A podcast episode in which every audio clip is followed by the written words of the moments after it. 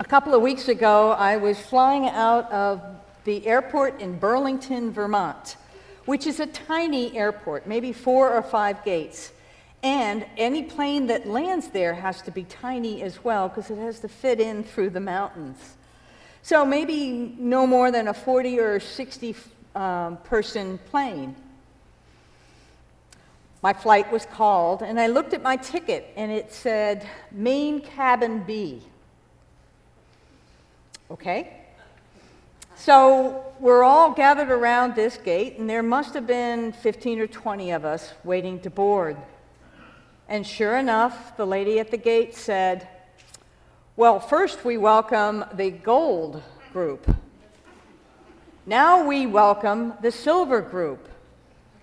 Now we welcome the bronze group. Now we welcome the Advantage Club group.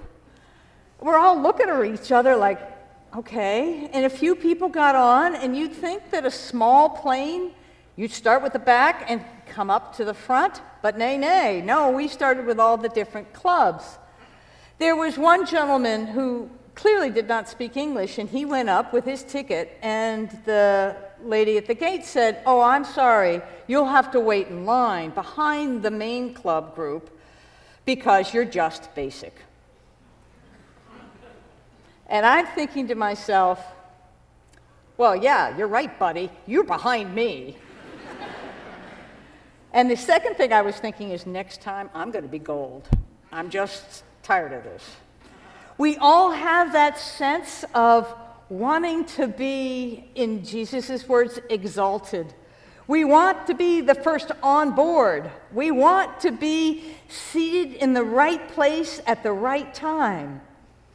This is our human nature. Actually, it goes probably all the way back to when we were cave people where we wanted to hang out with the strongest and the biggest because that was where our protection was.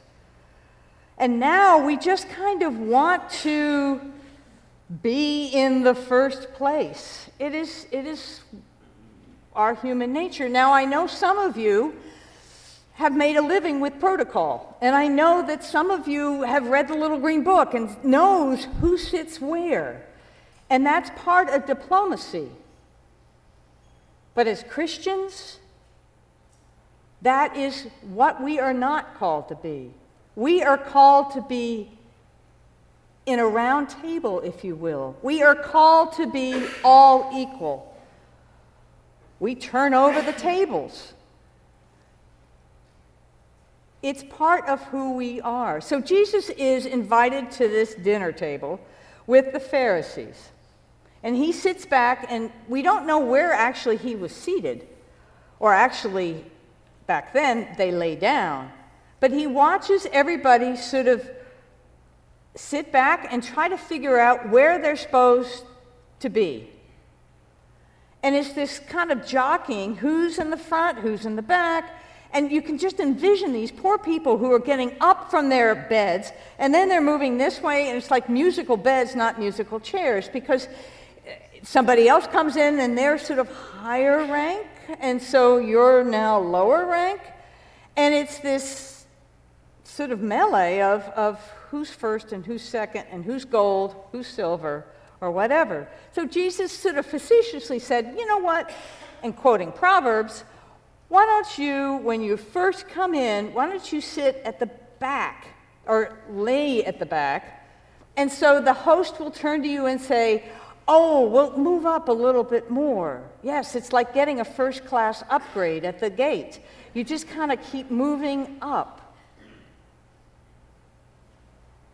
And yet, to be exalted, as he said, is not really what he was thinking of.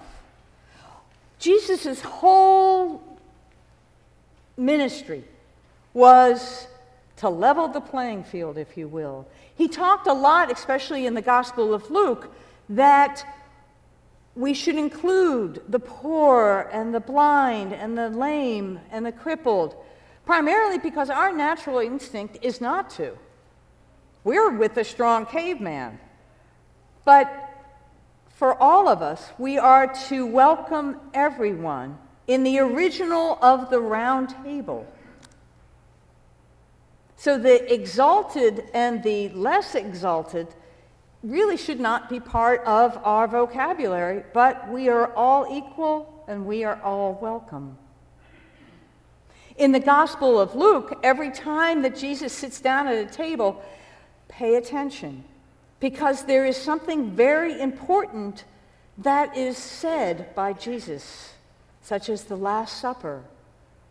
We are all equal. And yet, it has this feeling of being in junior high school at the cafeteria, where you, you walk out of the cafeteria with your, with your tray and you're thinking, oh my God, where am I going to sit? And you look over, and the cool kids, there's not a seat left at their table. And then you have the jocks, and then you have the geeks, and then you have everybody else, and you're thinking, where am I going to sit? Who's got a seat? Do I sit here? Do I sit there? Or do I just sit by myself? It's that sense of up, down, all around. When I was in high school, I had gone to this high school with a very close friend of mine, and we had been best buddies in elementary school. But I noticed that when came lunch, she was always sitting with the cool kids. She had somehow or another worked their way in. And every time I came out, there didn't seem to be a seat next to my friend Mary.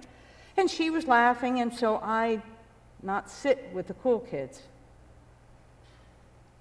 About two years ago, we were both at the same reunion for this high school.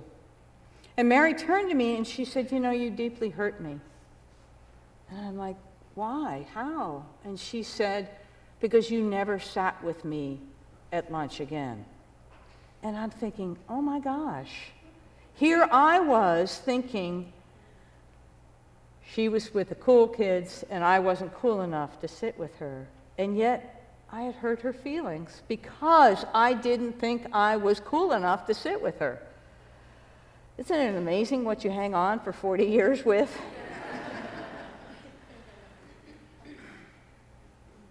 so in the round table as we sit, as God calls us to this table, know that we are all invited. Don't be distracted with who is up or, like I was, who is less cool. Because being distracted means that you are not focusing on God. And when we are right with God, we are paying attention to that and not who's in the front pew, who's in pew number 54, who is wherever. We are paying attention to worshiping God. And when you see each other, you say, I see God in you. I don't see, I see the chairman of the board or whomever. I see you, and I see you, we are all equal in this revolving table. I just traveled down from a church on the campus of Dartmouth College.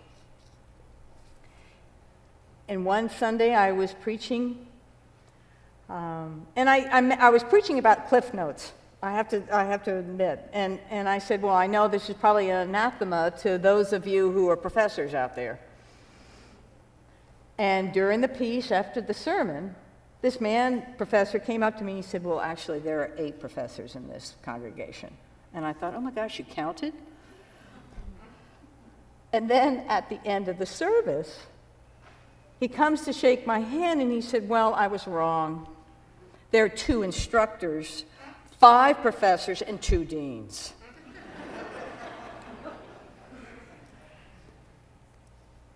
I can say that here because he's back in Hanover, but clearly, clearly he was counting who was who while I was sitting here preaching.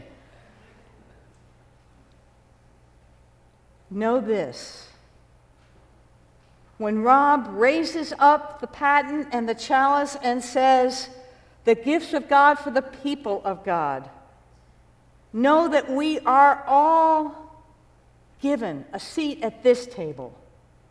Don't sit down at the bottom. Don't sit up at the top. Know that, even though this happens to be a rectangular table, it is a round table. We are all equal. My friends like, laugh the fact that they think I wanted to be ordained, so I got a good seat, especially at Christmas and Easter. But nay, one of the most important things I had to do when I got here was figure out where my seat was. It's no better, no worse than yours. We are all equal here in this church, and we are called to that radicalness. Believe it or not, in this church, as Christians, we are radicals because we don't see each other as our rank, but we see each other as God's children. We are all beloved. We are all worthy of that seat at the table. We are all of gold standard.